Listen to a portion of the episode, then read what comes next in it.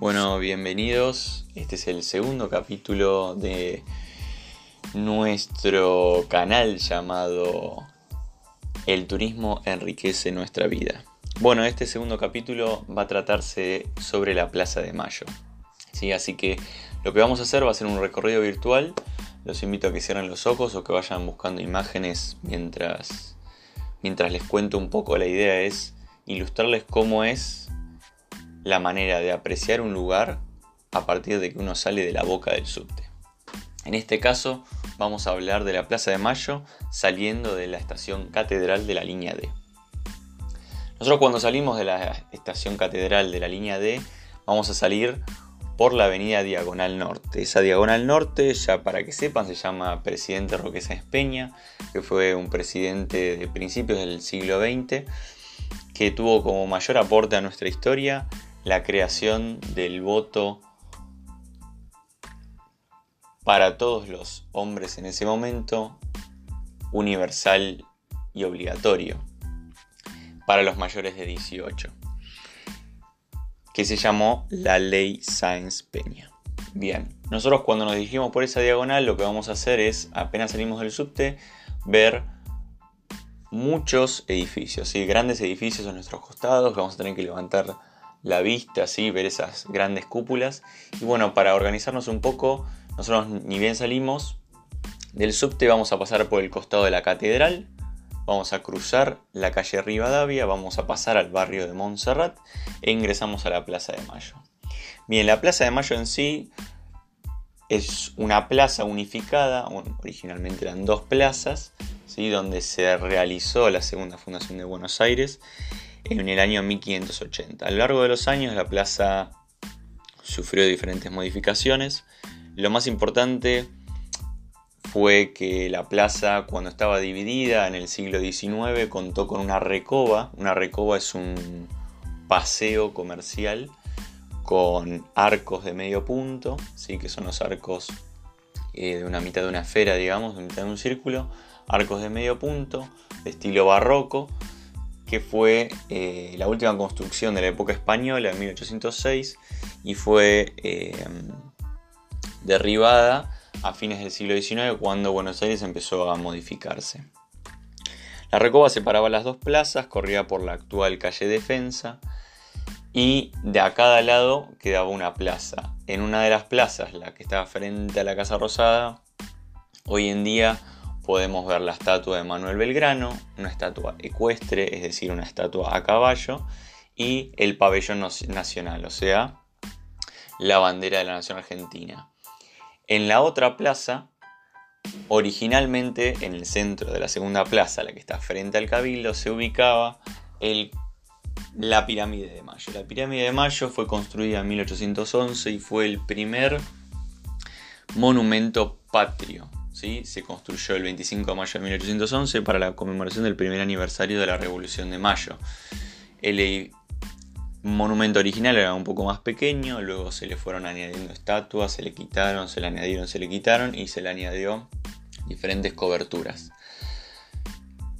Sin embargo, si hoy piensan en dónde está la pirámide de Mayo, se van a dar cuenta que la pirámide de Mayo está en el centro de la plaza unificada. Eso sucedió luego de 1910, luego del centenario de la Revolución de Mayo, cuando ya derribada la Recoba se traslada unos 25 metros hacia el centro de la actual plaza, parquizada y diseñada por Carlos Tais, un paisajista francés que en el caso de Buenos Aires va a tener muchos parques a su orden.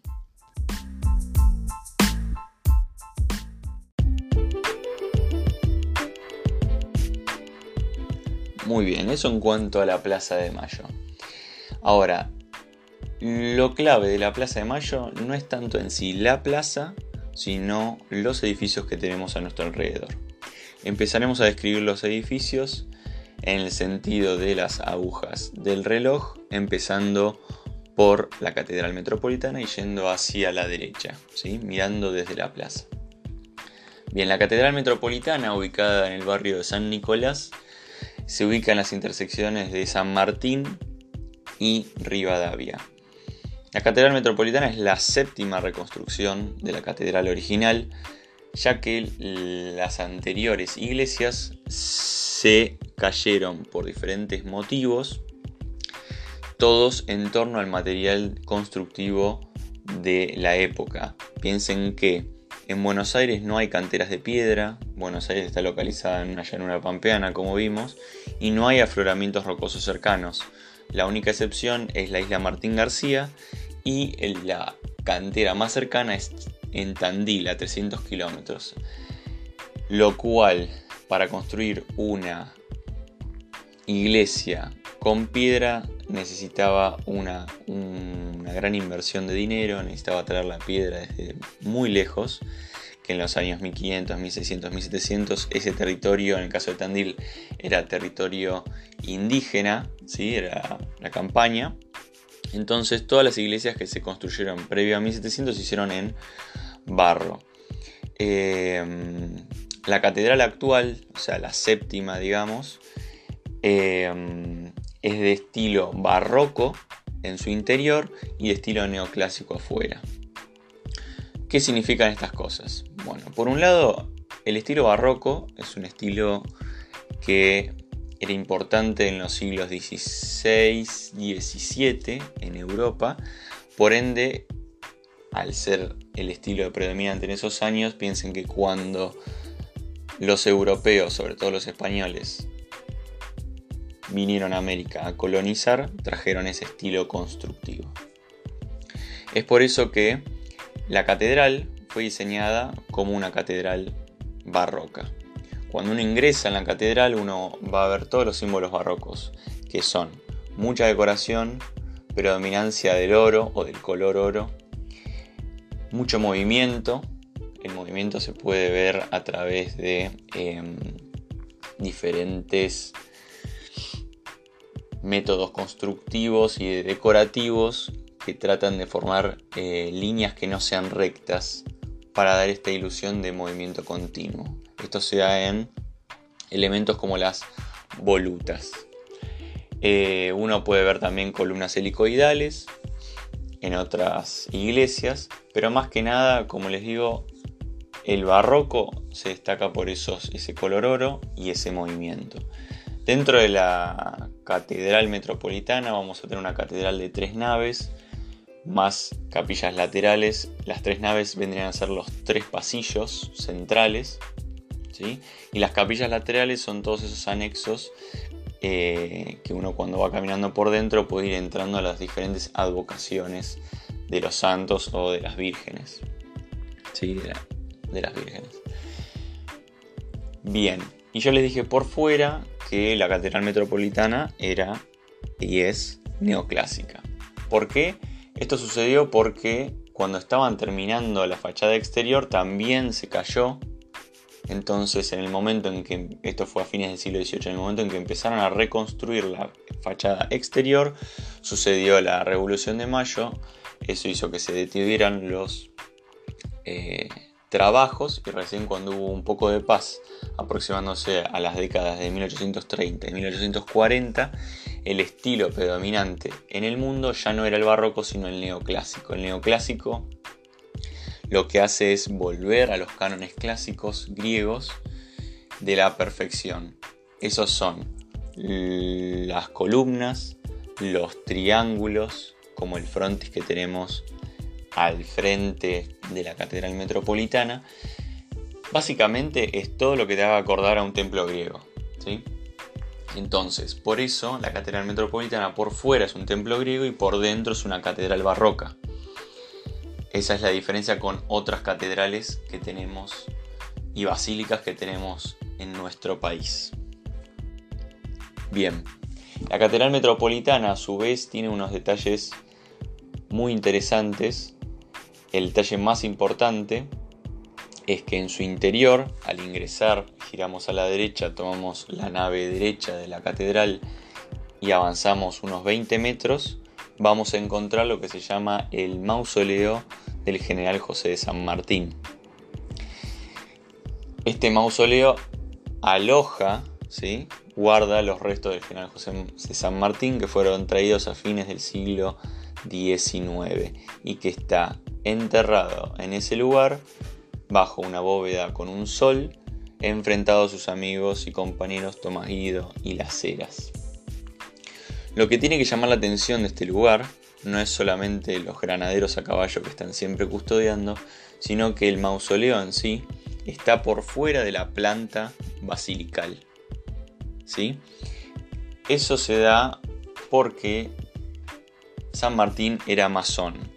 San Martín correspondía a una liga de hombres una que se llamaba la masonería, el cual agrupaba personas de alta sociedad o personas muy intelectuales, pero que no tenían coincidencia con la religión católica. Es por eso que a San Martín cuando se lo traen, él había dejado una nota en la que había dicho mi corazón siempre, bueno en Francia, pero mi corazón siempre se quedará en Buenos Aires, por eso se lo trae y se lo aloja en ese lugar especial eh, en la catedral, pero no en la catedral, digamos, fuera del espacio eh, santo.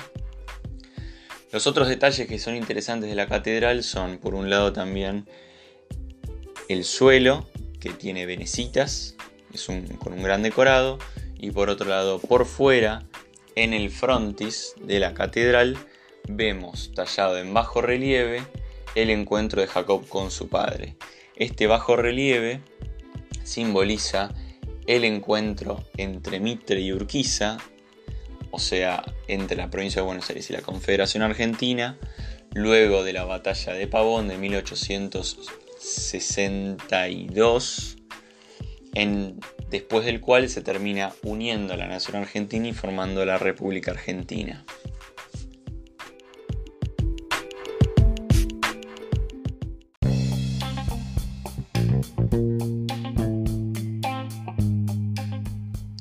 Muy bien, vamos a continuar el siguiente edificio hacia la derecha, viendo desde Plaza de Mayo, va a ser el Banco de la Nación Argentina, ubicado sobre Rivadavia y 25 de Mayo. El Banco Nación, originalmente en ese lugar, se alojaba el Teatro Colón. Así es, el Teatro Colón, el primer Teatro Colón, se alojó en esa manzana y luego, cuando se decidió construir el nuevo Teatro Colón en, el emplazamiento actual sobre la Plaza Lavalle, se decidió utilizar parte de su estructura, de la estructura original del Teatro Colón de 25 de mayo y Rivadavia, para la construcción de este Banco Nación.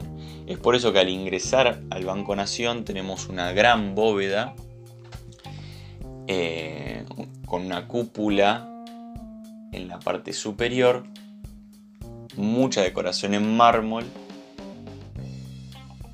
todo realizado por el arquitecto Alejandro Bustillo, que fue el mismo que dirigió la construcción del Hotel Yao Yao en Mariloche, del Hotel Provincial en Mar del Plata y de tantos otros edificios emblemáticos en nuestro país.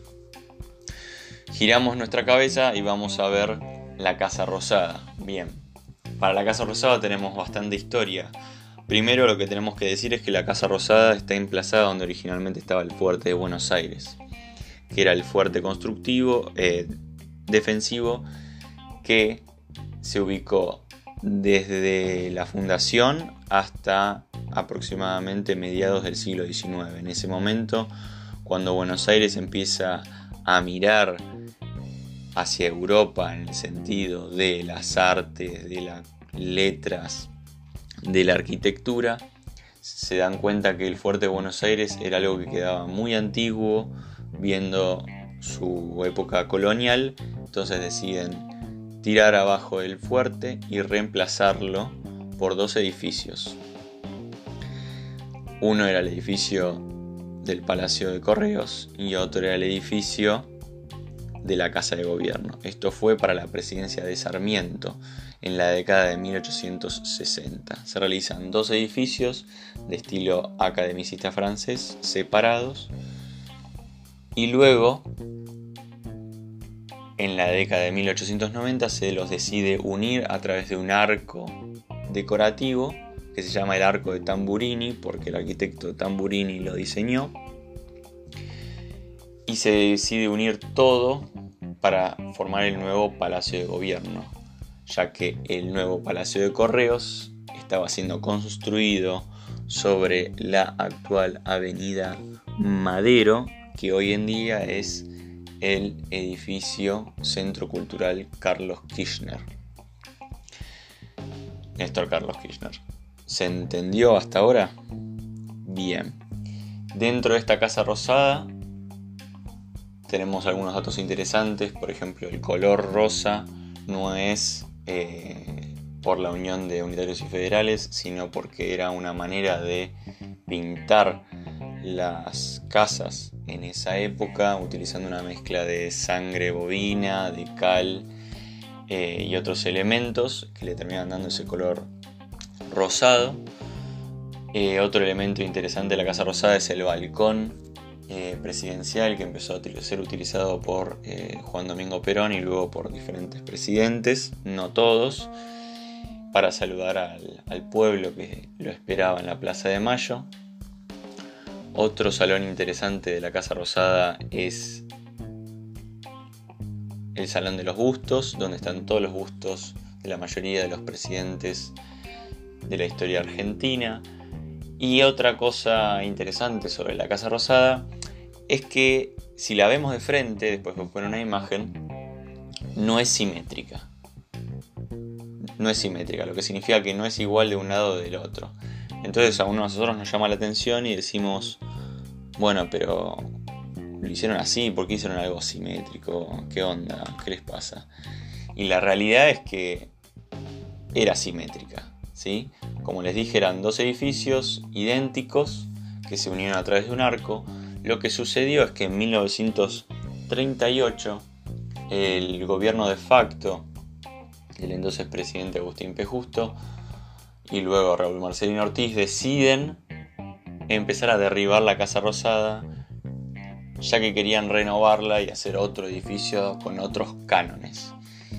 Entonces lo que hacen es empezar a derribar el ala sur de la Casa Rosada hasta que un grupo de vecinos eh, y proteccionistas de la arquitectura deciden frenar eso, hacen un movimiento popular y logran que solamente se derribe un ala de la Casa Rosada. Es por eso que si la vemos de frente vamos a ver que le falta el costado derecho, digamos, viéndolo desde el frente. Y es nada más porque se empezó a derribar y por suerte no se terminó de derribar completamente.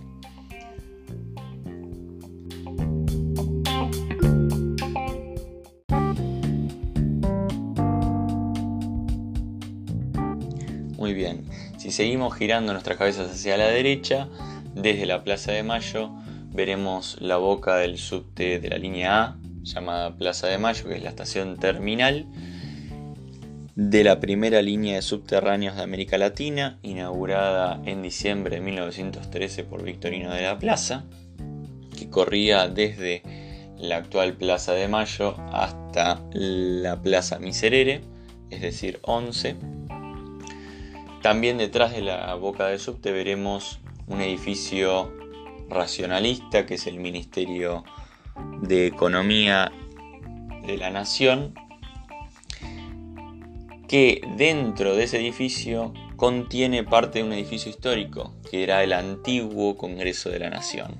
Este antiguo, este antiguo Congreso de la Nación se ubicaba en las intersecciones de Balcarce y la calle Hipólito Irigoyen, Hoy en día no se lo ve desde afuera, pero por una entrada lateral sobre la calle Balcarce podemos ingresar al ex recinto del Congreso de la Nación, el cual es un gran atractivo turístico que poca gente conoce y que los invito a que vayan. El Congreso de la Nación, localizado en este lugar, funcionó desde el origen de la nación argentina hasta aproximadamente 1910 que quedó inaugurado el nuevo edificio que es el que se encuentra en Callao y Rivadavia, que es el Congreso de la Nación Argentina.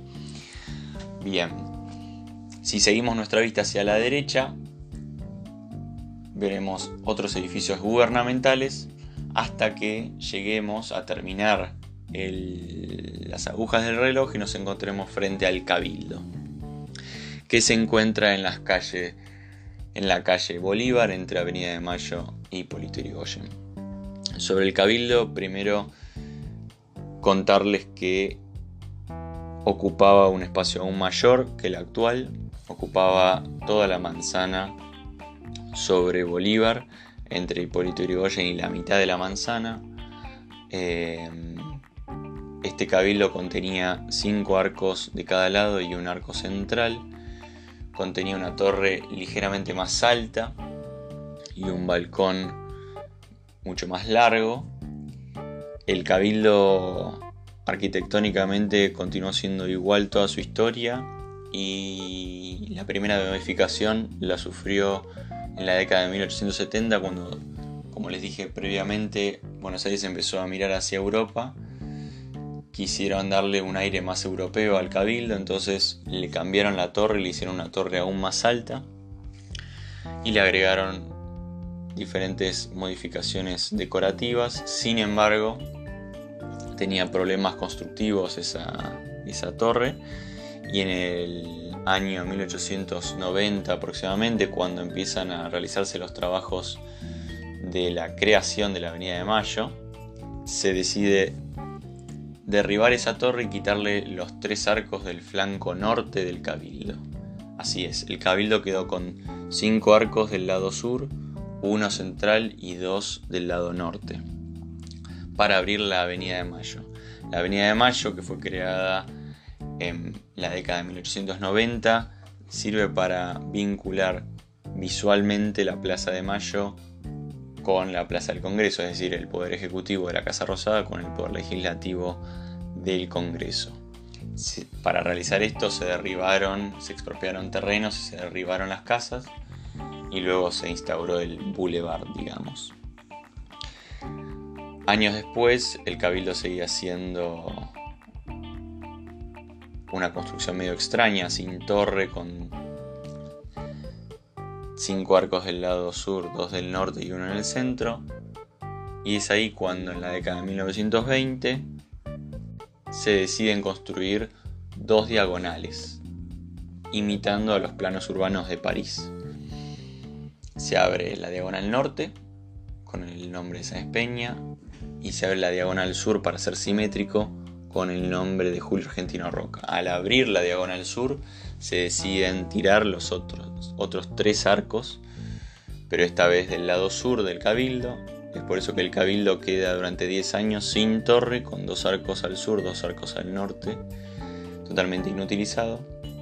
Y es ahí cuando el arquitecto y restaurador Buschiazzo decide emprender la restauración para llevar a los cánones coloniales el cabildo y queda como lo vemos hoy en día, con dos arcos de cada lado y un arco central, decoración barroco colonial y una torre. El único agregado que voy a hacer es que el cabildo, para que sepan, las funciones del cabildo eran durante el virreinato la máxima autoridad en lo que era el virreinato del Río de la Plata y previamente durante el virreinato del Perú en lo que era la ciudad de Buenos Aires. Allí se ejercían las leyes, se ejercía el poder de los jueces y era el representante, la representación, perdón, de el rey en el territorio del virreinato. Muy bien, con esto tenemos lo que es la Plaza de Mayo. Los invito a que la conozcan. Hoy en día quizás poco más difícil debido a esta cuarentena que estamos sufriendo, pero no se olviden que contamos con herramientas como Google Maps, con Street View, con visitas virtuales de los edificios. Así que no se olviden que el turismo siempre sirve para enriquecer nuestra vida. Los invito a que me sigan. Voy a subir episodios con mayor afluencia, así que no se los pierdan.